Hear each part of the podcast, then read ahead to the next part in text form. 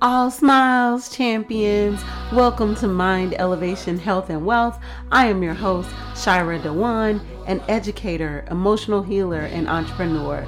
For this month, we will be celebrating Black history, culture, and how we can heal worldviews by being an ally, by understanding and by increasing our knowledge of Blackness, Blackish, and Black excellence. We will also learn how, across all cultures, we are all the same kind of different.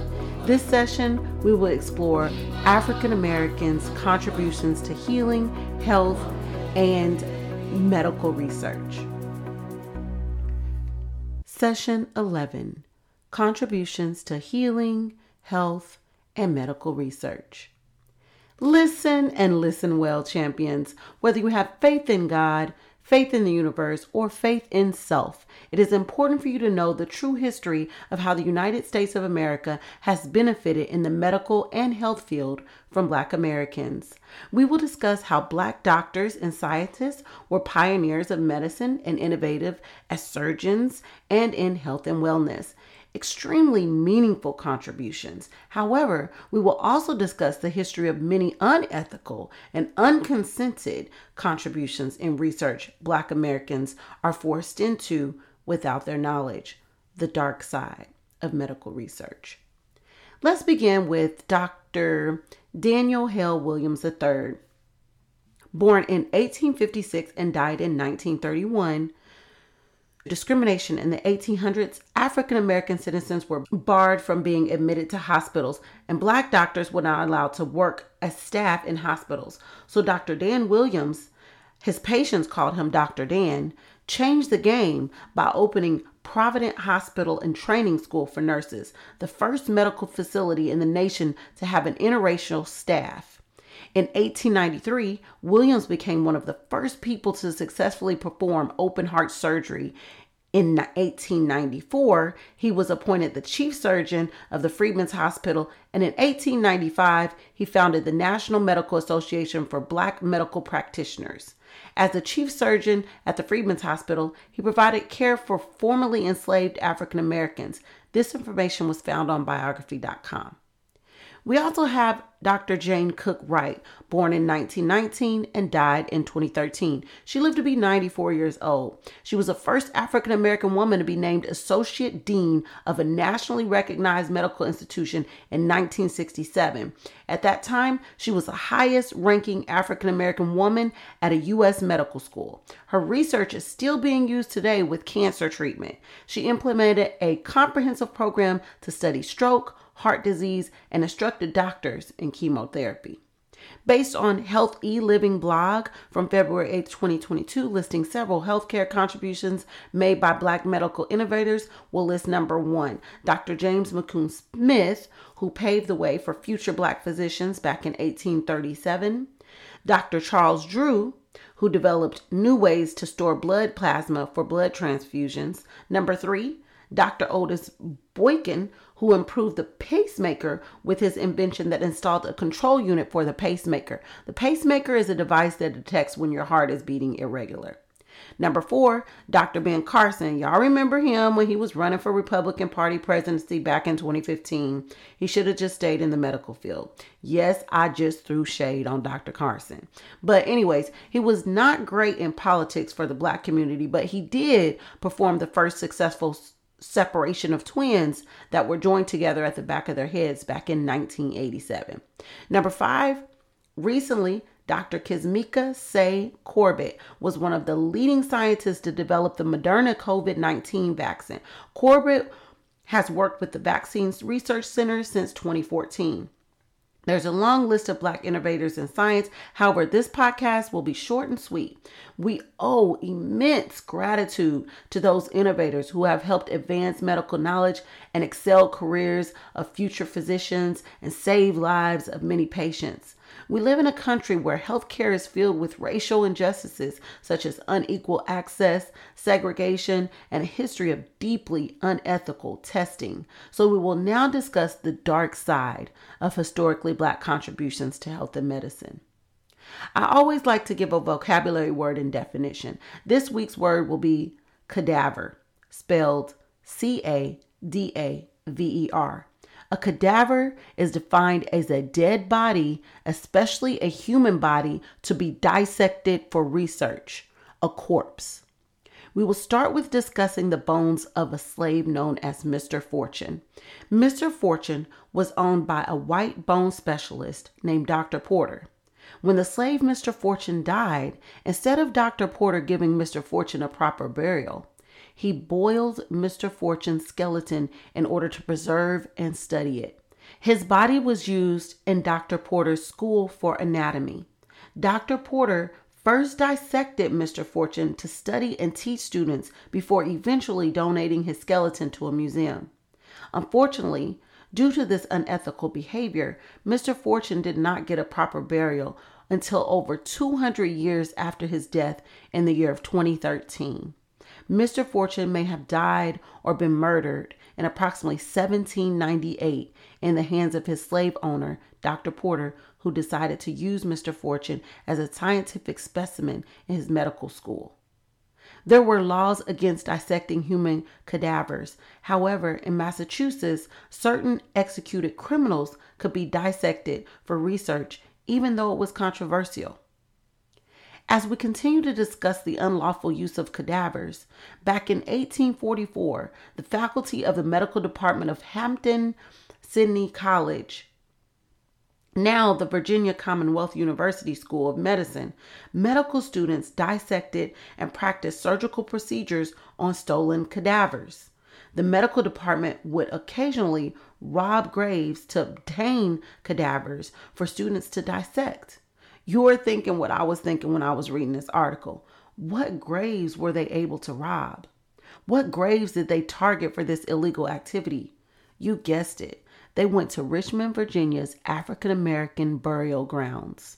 When the cadavers were no longer useful for educational purposes, these disrespectful people would just dump the cadavers in a nearby well. Then, in 1994, they started construction to build a medical building and discovered the well containing skeletal remains 25 feet below East Marshall Street, which happens to be the historic site of St. Philip Hospital, the former segregated facility for African Americans. Archaeologists were able to collect the bones and sent the collections to the Smithsonian Institution the summer of 1994. The remains were not spoken of and forgotten about until two decades later when an interest in the remains were brought back into light by Dr. Shawn Utsey's film in 2011 called Until the Well Runs Dry Medicine and the Exploitation of Black Bodies.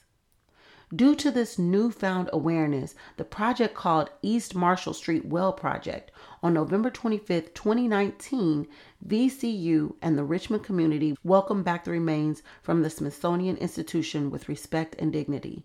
These individuals were denied basic human rights in both life and death. For the sake of unethical medical studies in the United States, the VCU.edu website still continuously up- updates their website for the East Marshall Street Well Project the most commonly known Tuskegee research study of syphilis research. For my younger audience, syphilis is a sexually transmitted disease that affects almost any organ or tissue in the body, especially the genitals, skin, mucous membranes, aorta, brain, liver, bones, and nerves. This experiment began in 1932 and lasted for 40 years. This is the most racist, unethical, inhumane experiment. The research was performed on hundreds of black men with low income. These young black men were offered free meals, free health care, and free burial stipends. However, the men were unaware of the type of tests that were being performed on them.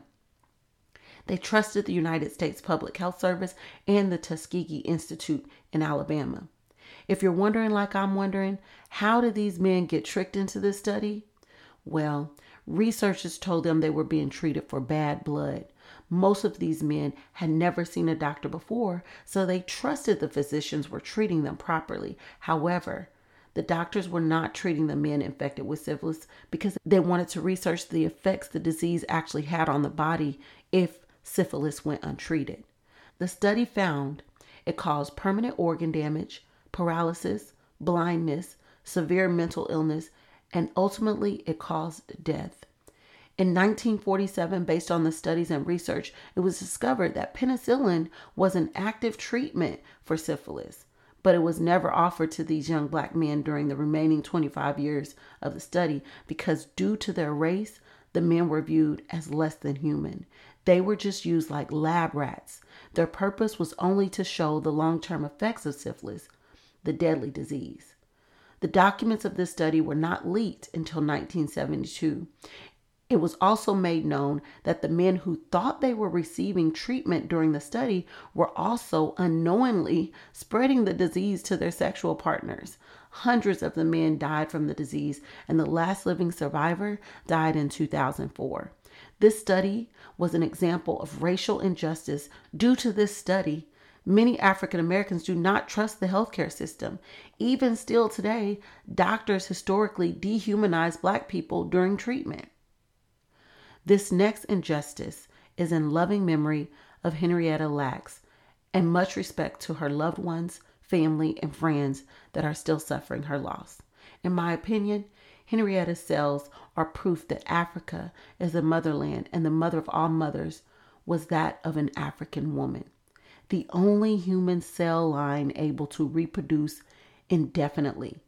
Henrietta's cells are known as HeLa cells and are still being used in research around the world. Although her cells and the structure of her cells have saved many lives, her life was taken too soon and her cells were stolen and researched without her permission and consent. The researcher, Dr. George Gey, at Johns Hopkins Medical Center used her cells to develop the polio vaccine and produce many other drugs for other diseases, including Parkinson's, leukemia, and the flu. Although biotech and pharmaceutical companies have profited, commercialized, and sold Henrietta cells, Miss Henrietta Lacks' family has never received any money or benefits based on that research. Hey, you, the champion for life changes. I'm challenging you to open to understanding that in a world of science, technology, research, and innovators, Black lives matter. Although African Americans have undergone unethical, inhumane, and unjust treatment in America, there is so much more to be uncovered about our true history. Even if you notice the timeline of the events and dates, what is done in the dark always comes to light. Ancestral beings will allow justice to surface, truths to be acknowledged, and humanity to be restored. It is so important to teach young children or your future children true history so these systematic racial injustices don't continue to happen to any race of people. I'm only discussing what has happened here in America.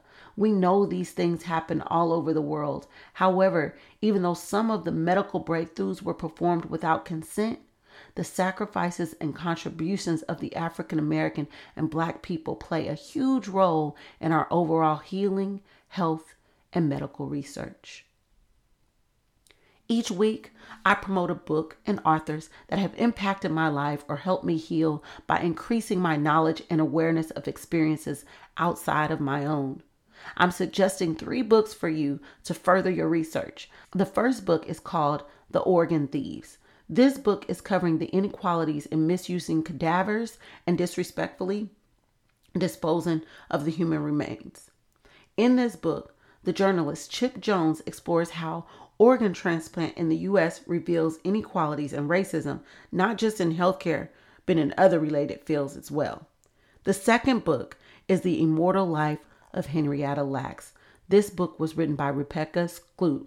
She goes in detail explaining Henrietta's life and how her cells were taken without her knowledge, how Henrietta Lacks cells has become one of the most important tools in medicine. The cells are the first immortal human cells grown in culture, and the cells are still alive today. The third book is called Medical Apartheid by Harriet A. Washington. Harriet Washington is a medical ethicist, and journalist that goes in detail about abusive medical practices in which African Americans have been subjected to. She describes how both slaves and freedmen were used in the hospitals for experiments conducted without their knowledge, a tradition that continues today in some black populations. She also discusses grave robbings, unauthorized autopsies and dissection, the pseudoscience of eugenics. Please make sure to go to the podcast notes and click on the links to further your knowledge and support my podcast and the authors. Also, please leave a five star review on Apple Podcasts if you enjoy spending time with me every self care Sunday. You are now a champion for healing and change. I was not able to cover everything in this session, so here are some Black history research suggestions that you can do on your own as it relates to the African American contributions to healing, health, and medical research. Listen and listen well.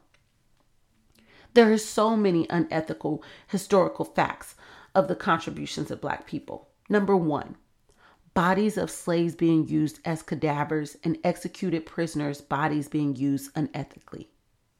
Number two, human trafficking and organs being stolen to perform unlawful surgeries, kidnapped black children, organs being sold on the black market. Number three, graves being robbed for medical research. Number four, unethical mental and psychological procedures being performed on black prison inmates. Number five, human cells being stolen and sold to biotech companies. Number six, black women being sterilized with the forced sterilization and reproductive abuse during the eugenics movement. Let me explain eugenics. Negative eugenics is defined as trying to improve the quality of the human species by stopping reproduction of people that have undesirable traits, also known as selective breeding. An example would be if the society decided they didn't want to breed black women that had mental illness. They would go to every black woman that has some form of mental illness and stop her from being able to reproduce by sterilizing her or taking out her organs or performing a hysterectomy without her knowledge. If you are an ally for the black community, understand the contributions to health and medicine has helped save lives of all races in the United States and the whole world. We all benefit from the knowledge of historical facts. We must exude the same peace, comfort, and love. Please continue to celebrate Black History Month with an open heart. Elevate your mind, be open to health and wealth. Trust the healing process. Sometimes healing hurts, but when completely healed, you become a stronger, wiser, and amazing human. That was heavy. Let's relax and breathe. Breathe in love. Breathe out love. Breathe in peace. Breathe out peace. Breathe in love. Share love. Now, share this podcast to help someone you love. I enjoy interacting with my listeners. Click the support link in the podcast notes to donate and support. See you next Self Care Sunday.